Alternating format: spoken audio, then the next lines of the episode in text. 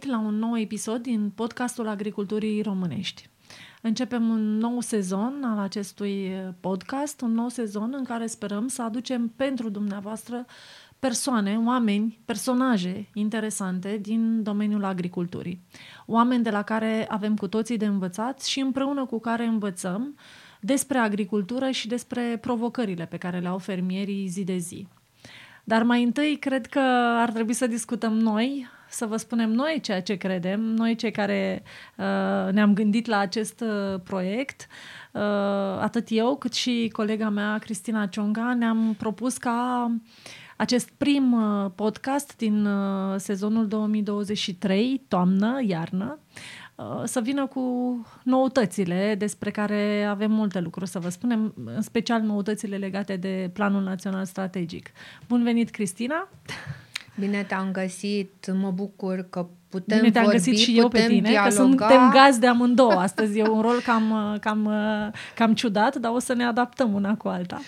Pentru că avem multe de spus, suntem la început de nou exercițiu financiar. 2022 a fost un an plin de proiecte, dar probabil că cel mai important și pentru noi și pentru autorități a fost contribuția aceasta la a construi un plan național strategic cât mai bun, cât mai aplicabil, cât mai pragmatic.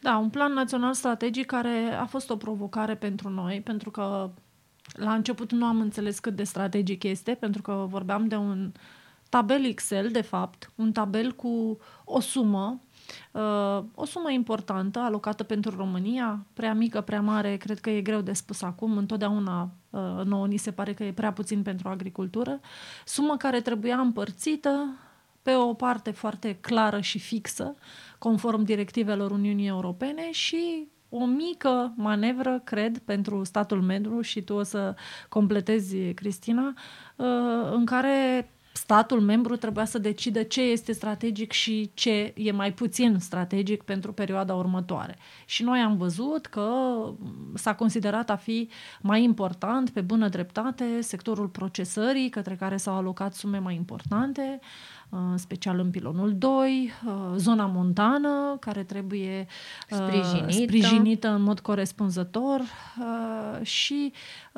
alte, alte domenii care poate până acum nu au fost la fel de încurajate. Sectorul procesării în proiectele mari de investiții, um, dar Sigur. poate ar fi bine să o luăm cu începutul puțin, cu, cu acel vocabular care se schimbă puțin și ar trebui să-l prezentăm puțin celor care ne ascultă. Vocabularul din noul exercițiu, din perioada 2023-2027.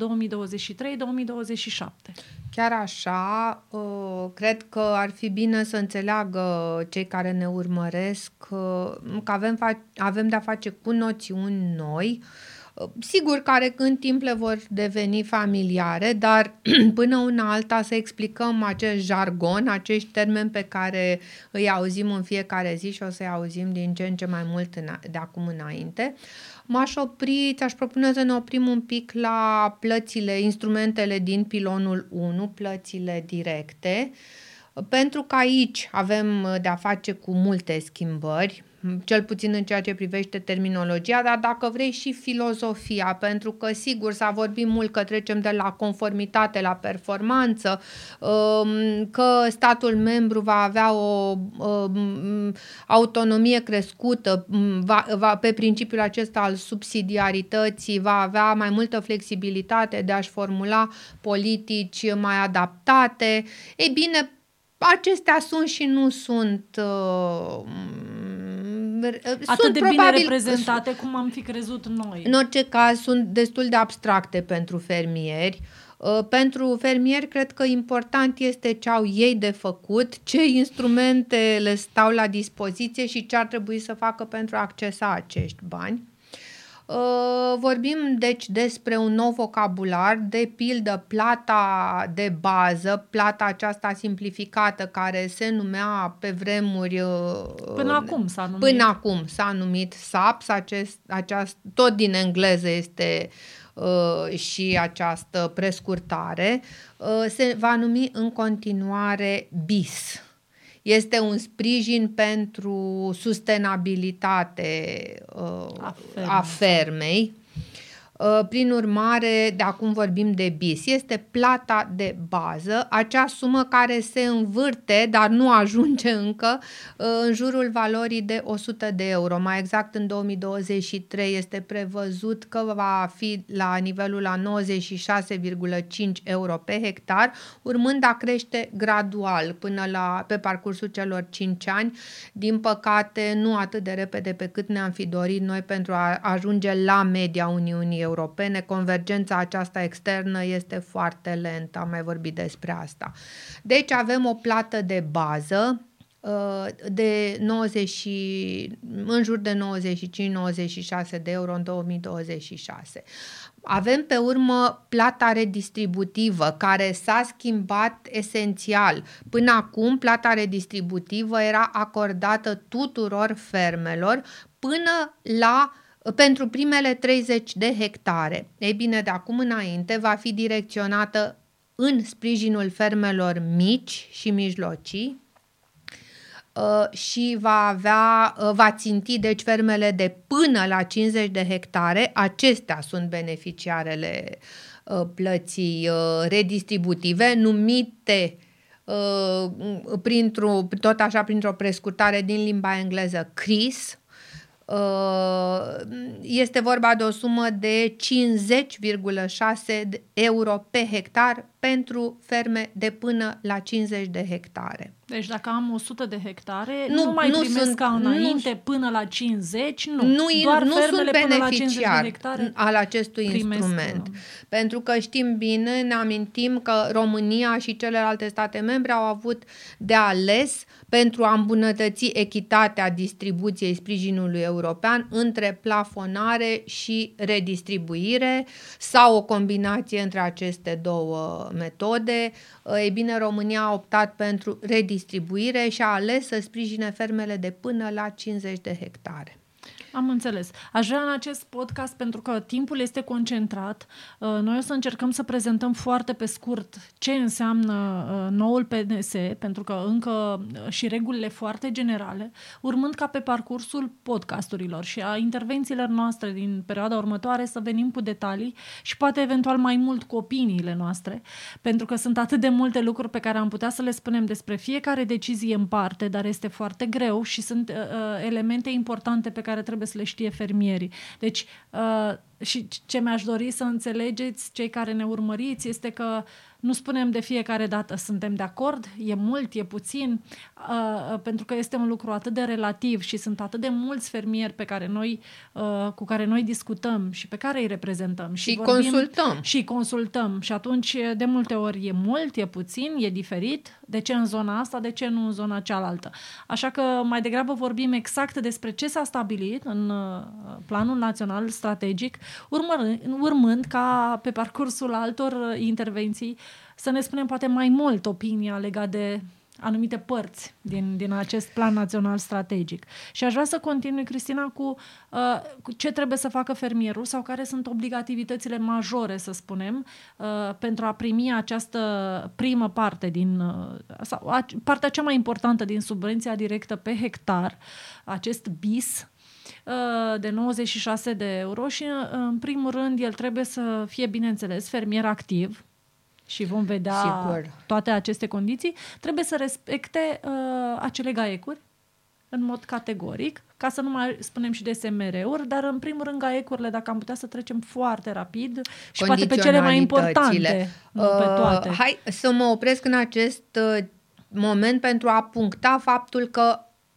noi, asociațiile de fermieri, am uh, avut foarte mult sentimentul că am fost consultați în acest proces iterativ, pentru că de la, uh, de la varianta propusă în luna februarie, care a fusese și ea precedată de consultări, s-a ajuns la o variantă în luna octombrie și chiar în luna noiembrie, săptămâna trecută, au apărut foarte mici ajustări, pe parcursul cărora am fost consultați și chiar chiar am contribuit activ la formulări, reformulări uh, în uh, interesul, spunem noi, atât al fermierilor cât și al atingerii obiectivelor de mediu, obiectivelor climatice, o dimensiune importantă a PNS-ului. Prin urmare, pentru a beneficia de plăți europene, de orice tip de plată de sprijin european, fermierul trebuie, după cum bine spuneai, să respecte condiționalitatea aceasta care este mai ambițioasă, condiționalitatea crescută față de precedentul exercițiu, GAEC și SMR-uri, după cum bine spuneai, SMR-urile sunt, înseamnă legislație adiacentă din alte sectoare care uh, au impact în agricultură. GAEC-urile sunt acele bune practici agricole și de mediu, cunoscute îndeopște, dar față de care, față de perioada dinainte apar niște schimbări. Sunt 9 gaecuri, 9 astfel de gaecuri, uh, re, foarte relevante pentru sectorul nostru de cultură mare. Aș spune că sunt uh, gaecurile 6, 7 și 8 unde într-adevăr au intervenit ceva schimbări. Prin urmare, GAEC 6 înseamnă, se referă la acoperirea solului pe perioada cea mai sensibilă, a anului. Uh, perioada cea mai sensibilă a anului a fost definită între 15 iunie, așadar după recoltatul culturilor de iarnă, de toamnă, până la uh, sfârșitul lunii septembrie, sunt uh, trei luni și jumătate, pe parcursul cărora fermierul are obligația de a menține cel puțin 80% din terenul pe care îl cultivă acoperit în, deci între 15 și 30 septembrie. Între 15 și 30 septembrie, cu excepția a două săptămâni în care poate face pregătirea terenului pentru campania următoare. Uh, am de ajuns, ce această perioadă, Cristina? Am ajuns cumva Pentru logic. Că propunerea inițială, propunerea cred că a fost inițială diferită. a fost diferită, a vizat și perioade de pe timpul iernii, dar vedem cum, se, cum arată agricultura României. În ultimii uh, trei ani am avut doi ani cu secete extrem de severă, așadar schimbările climatice nu pot fi negate, au impact major în agricultura românească și uh, știm cu toții cât de devastator este efectul acesta al secetei asupra solului. Prin urmare, uh, am ajuns în urma consultărilor cu membrii noștri, între alte organizații de fermieri și cu Ministerul Agriculturii, cu tehnicienii de la Ministerul Agriculturii, la definirea acestei perioade ca fiind uh, cea mai sensibilă, de altfel argument care a fost luat în uh, considerare și de Comisia Europeană, care a acceptat această schimbare.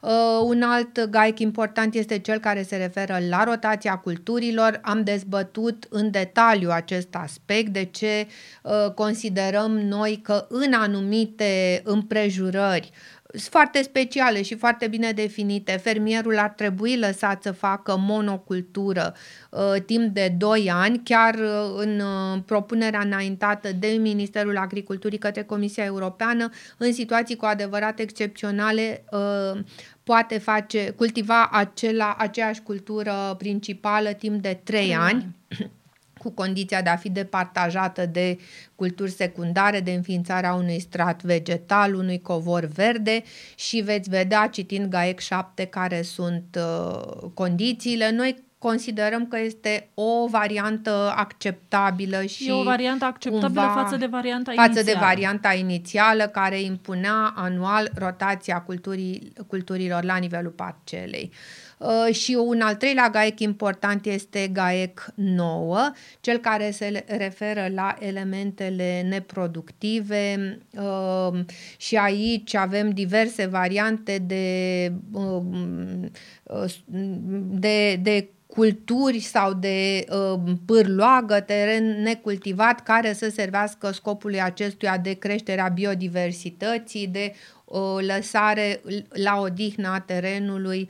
Uh, din da, nou, tot, noi tot am cerut uh, și cumva s-a luat în, în seamă și această propunere și anume că trebuie definită pârloaga. Exact. Uh, chiar am cerut exact. să nu se mai utilizeze cuvântul pârloagă, ci teren necultivat, dar îngrijit sub o formă sau alta, știind foarte bine care este rezerva de uh, boli și dăunători și de buruieni în solurile din România. Și atunci uh, De altfel cumva am și, încercat și benzile tampon, benzile acestea înierbate de-a lungul cursurilor de apă vre- prevăzute de un alt GAEC, fiind, cerute de un alt GAEC, pot fi luate în uh, calcul la acest procent de 5% elemente neproductive la nivelul fermei. Uh, sunt multe detalii, dar în principiu noi credem că s-a ajuns la o variantă bună, bună, atât cât se poate de bună pentru fermier, uh, care tot, să aibă totuși un efect benefic asupra mediului, pentru că toate aceste uh, acoperirea solului, elemente neproductive înseamnă în același timp beneficii pentru sol, de care știm că avem nevoie. Și având în vedere că încă se discută la regulamentele de aplicare la legislația subsecventă națională, nu vom intra acum în detalii pentru că sunt încă în lucru uh, acestea, pentru că trebuie să vedem în primul rând pentru anul 2023. 2023, 2023 este un an de excepție. E an de excepție și atunci vedem exact ce reguli uh, se aplică. Uh, și cel cum? mai probabil la finalul lunii decembrie vom ști exact care sunt regulile uh, pentru fermieri în special pentru anul 2023 și în ceea ce privește rotația și în ceea ce privește ecoschemele, dar o să, o să intrăm după aceea, poate, pe...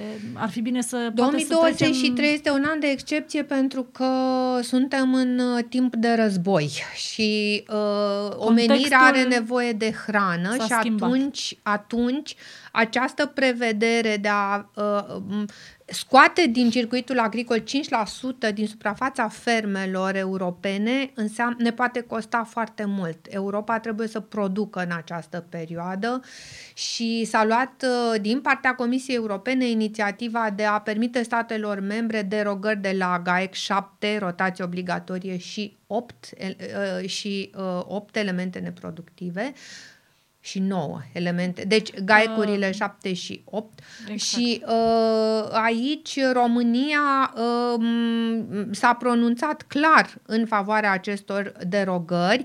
Nu știm exact cum vor arăta pentru că iarăși vin cu o condiție atașată de data aceasta tot de la Comisia Europeană pe suprafe- suprafața de 5% care poate fi uh, cultivată uh, nu se poate utiliza porumbul uh, și nu se poate extinde în cultură nici soia, pentru că se consideră că nu sunt utilizate direct în alimentația umană o greșeală mare din punctul nostru de vedere pentru beneficiile um, de toate genurile, inclusiv beneficii de mediu ale carbonului, stocare de carbon, capacitatea plantei de a contribui la stocarea carbonului, la producerea de biocombustibil, de biomateriale, dar iată, Care este o regulă căreia trebuie să ne conformăm, prin urmare, iar soia, ce să mai vorbim, cultură proteică pe care o importăm în proporție de 97% din din alte țări, de pe alte continente și iată nu putem să o extindem în cultură în Uniunea Europeană. Este ciudat, ne-a contrariat această decizie a Comisiei, dar uh, acea, așa stau lucrurile, nu vom putea cultiva porumb și soia pe cele 5% da, va trebui elemente să vedem, neproductive. Cum, cum spuneam, va trebui să vedem exact cum se aplică această legislație exact, în 2023 exact, în România, exact. Uh, după ce avem uh, ultima formă a legislației naționale în ceea ce privește PNS-ul.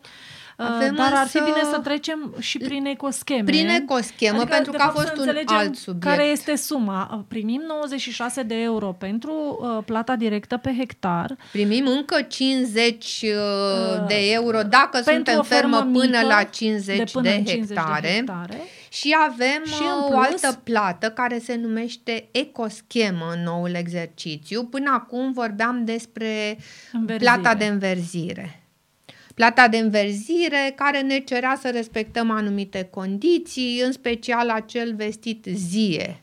Exact. Zona de interes ecologic. Ei bine, uh, în noul exercițiu financiar vorbim despre uh, uh, ecoscheme sunt definite diferit pentru ferme mici, ferme mari, ferme zootehnice, dar în, uh, pentru ceea ce ne privește pe noi și ne interesează în mod special, vorbim de ecoschema pentru teren arabil, care înseamnă, vine și ea cu um, o sumă substanțială, undeva către 60 de euro pe hectar, 58 în, după ultimele calcule, 58 de euro pe hectar și care cer fermie, care cere fermierilor acest instrument îndeplinirea unui alt set de condiții, în plus față de condiționalitate, în plus față de gaecuri.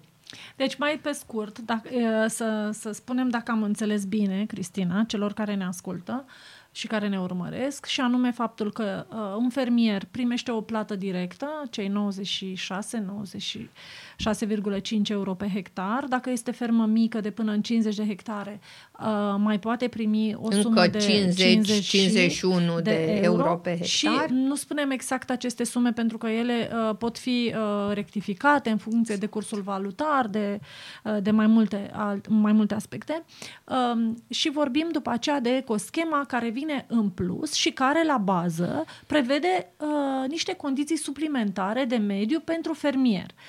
Uh, aceste ecoscheme au fost construite pentru a arăta că statul membru, dar și fermierul, fac lucruri un pic mai ambițioase decât ceea ce ne obligau acele gaecuri, care acelea sunt obligatorii pentru a primi uh, plata uh, uh, directă pe hectar. E cumva o plată pentru compensarea pierderii de venit la nivelul fermei în implementarea unor practici sustenabile. Exact. Care vor penaliza Perfect. cel puțin pe termen scurt fermierul. Și pe care uh, această plată, care e posibil să fie mult mai mică decât pierderea de venit pe care noi o vom avea dacă respectăm toate aceste condiții suplimentare. Important este să știm cum arată. Repet, nu ne dăm acum cu părerea e bine, e rău, e puțin, e mult. Vă prezentăm doar cum arată lucrurile și am putea să primim acești aproape 60 de euro pentru ecoschemă în plus dacă respectăm niște reguli. Unele reguli sunt obligatorii, și mai avem un set de reguli din care noi putem să alegem.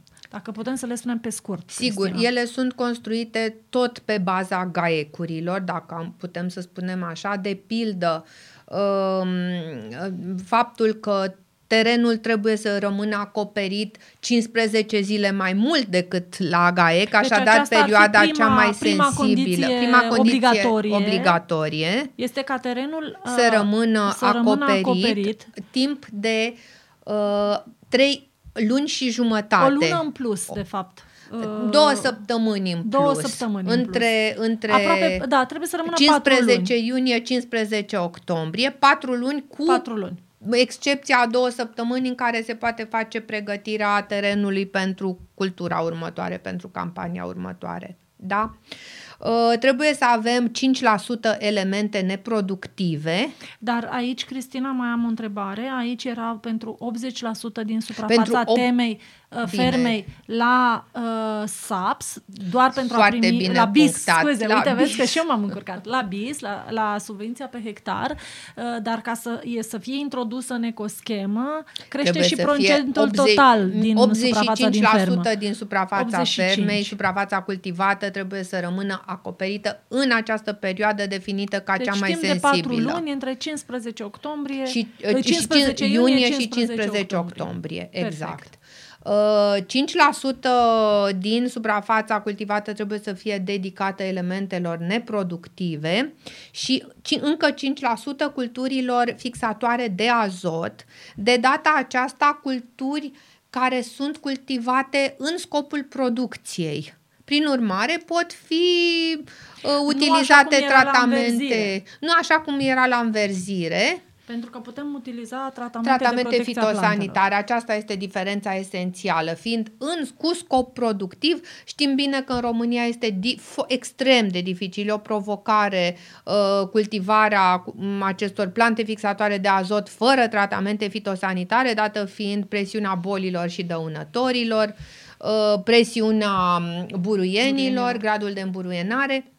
Ei bine, de data aceasta, la ecoschemă cele 5% procente obligatorii din sub, dedicate culturilor fixatoare de azot pot fi tratate cu uh, pesticide, cu tratamente fitosanitare. Uh, de asemenea, deci față de aceste uh, condiții obligatorii, 5% elemente neproductive, 5% fixatoare de azot și acoperirea solului în perioada 15 iunie-15 octombrie, mai avem un set de trei condiții între care fermierul poate să opteze pentru una singură. Evident, La cu atât alegere. mai bine dacă optează pentru mai mult de atât, dar acestea sunt foarte pe scurt diversificarea cu care fermierii care ne urmăresc cu siguranță sunt familiarizați, doar că apar mici modificări față de ceea ce a însemnat diversificare în perioada curentă, respectiv pentru ferme între 10 și 30 de hectare prime, ă, trebuie uh, să existe trei culturi, dintre care primele două, cele preponderente, să ocupe minimum, maximum 75% din suprafață. Uh, iar pentru fermele mai mari de 30 de hectare, tot așa, minimum 3 culturi, dar primele două trebuie să ocupe 70%, iar primele, uh, cultura preponderentă 70% și primele două 85%. Prin urmare, uh, cerințe puțin mai ambițioase. În România se crede îndeopște că fermierii uh, se, sunt da. capabili ușor să de facă. exact pentru dar 2020 de văzut. Exact, uh, exact. cum se va respecta acest procent, în special pentru cei care cult- au cultivat foarte mult în toamnă, exact. au pregătit terenul și au culturi de toamnă poate peste acest procent, peste acest pentru procent. că este posibil și este posibil să fie două culturi care deja ocupă exact, poate 90%. Exact, exact. Acesta ar fi un aspect care trebuie lămurit pentru, uh, în special pentru campania 2023, pentru declarația APIA 2023. Pentru că 2023, după cum spuneam, este un an unde de o avem excepție. excepții. Exact. Mai beneficiază de o excepție exact. la, la, exact. acest, la această ecoschemă, mai, be, fermierii mai beneficiază de o excepție în sensul în care nu mai sunt obligați să lasă teren necultivat, necultivat. în 2023, atenție, doar în 2023 și există o posibilitate de a, de a extinde, după cum spuneam, culturile cu încă 5%, dar ce te faci? Că trebuie să respecti și aceste proporții de diversificare, prin urmare, asolamentul trebuie gândit foarte bine și legislația aceasta Uh, subsecventă, secundară, după cum spuneai, vine cam târziu dacă și e să judecăm obiectiv. Va lămuri poate lucrurile sau le va încurca, de aceea uh, considerăm că e foarte important să știm cum va fi această legislație exact. cât de repede posibil pentru, pentru fermieri, pentru că așa cum am spus, anul uh, agricol 2023 a început de fapt în toamna 2022 și poate sunt lucruri de corectat, derogări, poate de, de dat pentru exact. fermieri pentru acest an de declarație, pentru că nu va fi, nu va fi simplu să se încadreze în aceste reguli. Așadar, diversificarea sau dacă nu reușiți să um, vă conformați cerinței de diversificare, aveți o altă opțiune, opțiunea de a practica un sistem conservativ de agricultură, lucrări minime ale solului, min-till, no-till, strip-till, uh, pe cel puțin 50% din suprafața cultivată. Este o altă opțiune. Știm că în România din ce în ce mai mulți fermieri trec la astfel de practici, sunt benefice pentru sol, sunt uh, capabile să înmagazineze carbonul. Am mai avut și Mm,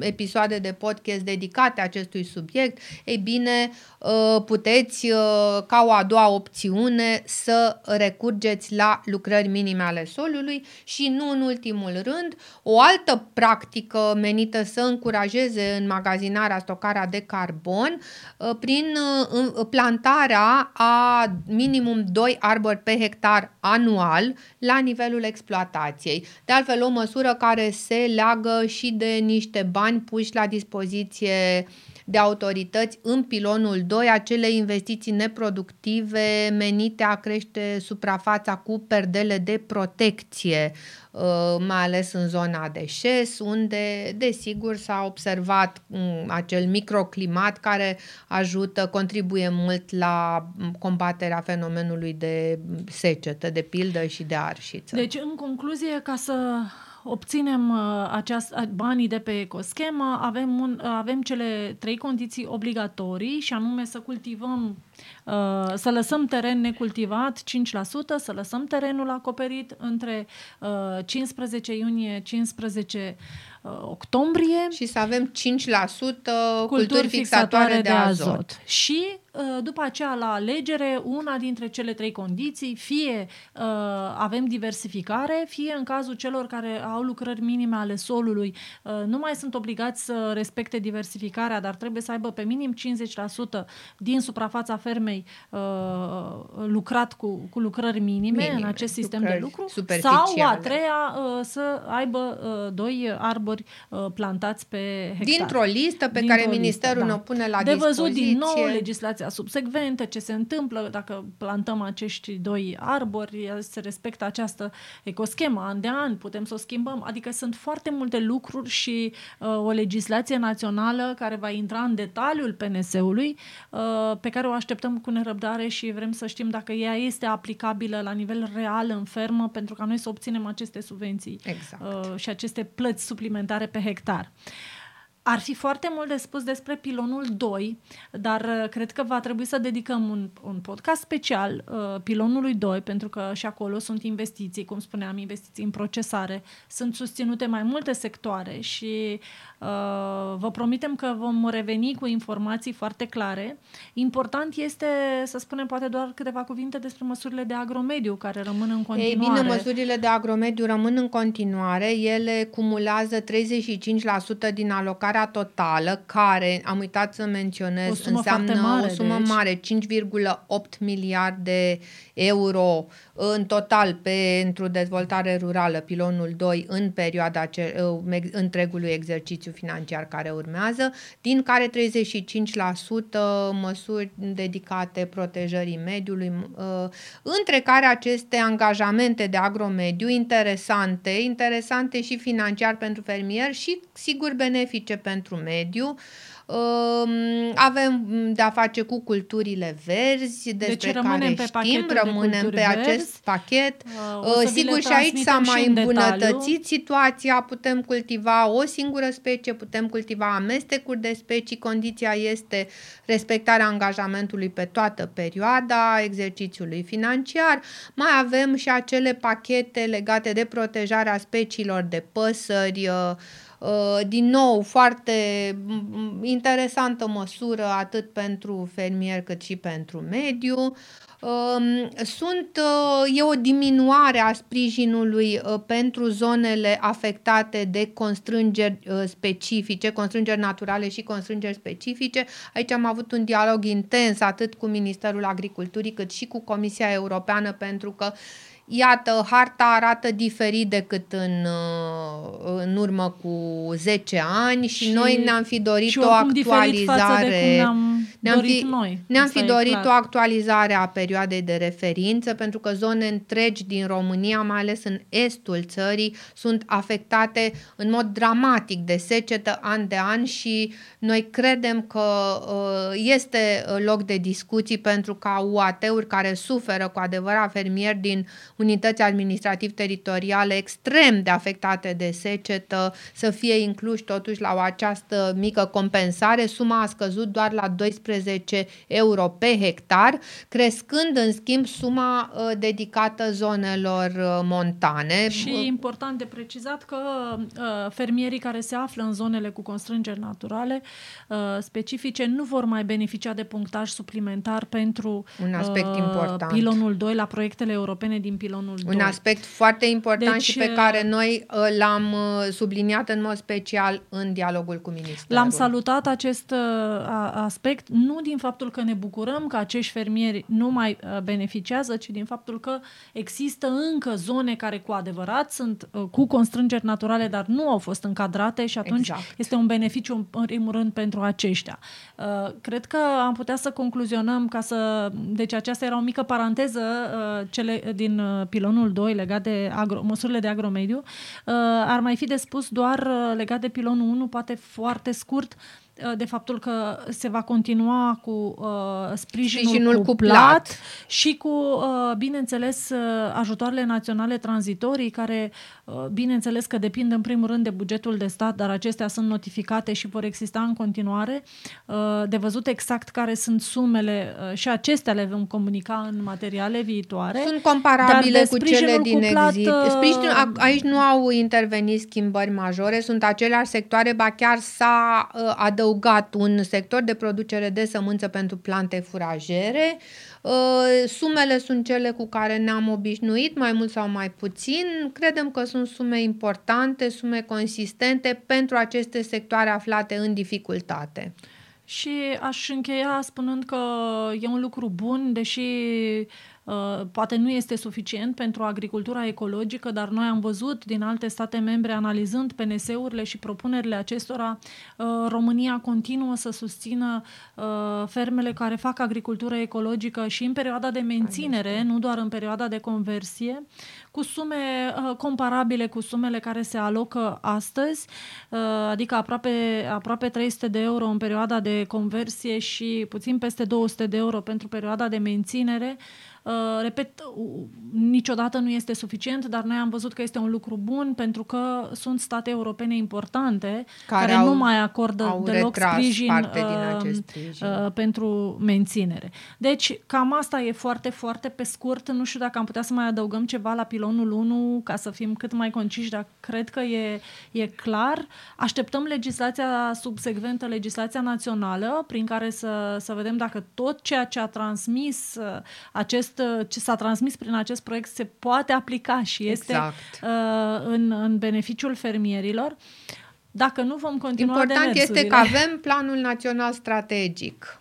El există și uh, cel mai important, suntem pregătiți să facem declarația APIA în 2023 cu semnul întrebării. Eu cred că da, sper că da, sper că legislația națională ne va ajuta astfel încât să nu existe absolut niciun fel de uh, sincopă în a completa declarația PAC uh, a APIA 2023 și a ne primi subvențiile la timp în anul 2023, care îmi vine din nou într-un context uh, complicat. Mulțumesc mult, Cristina! Și eu îți mulțumesc. Mulțumim tuturor și vă așteptăm să ne vedem cu bine la următorul episod din podcastul Agriculturii Românești.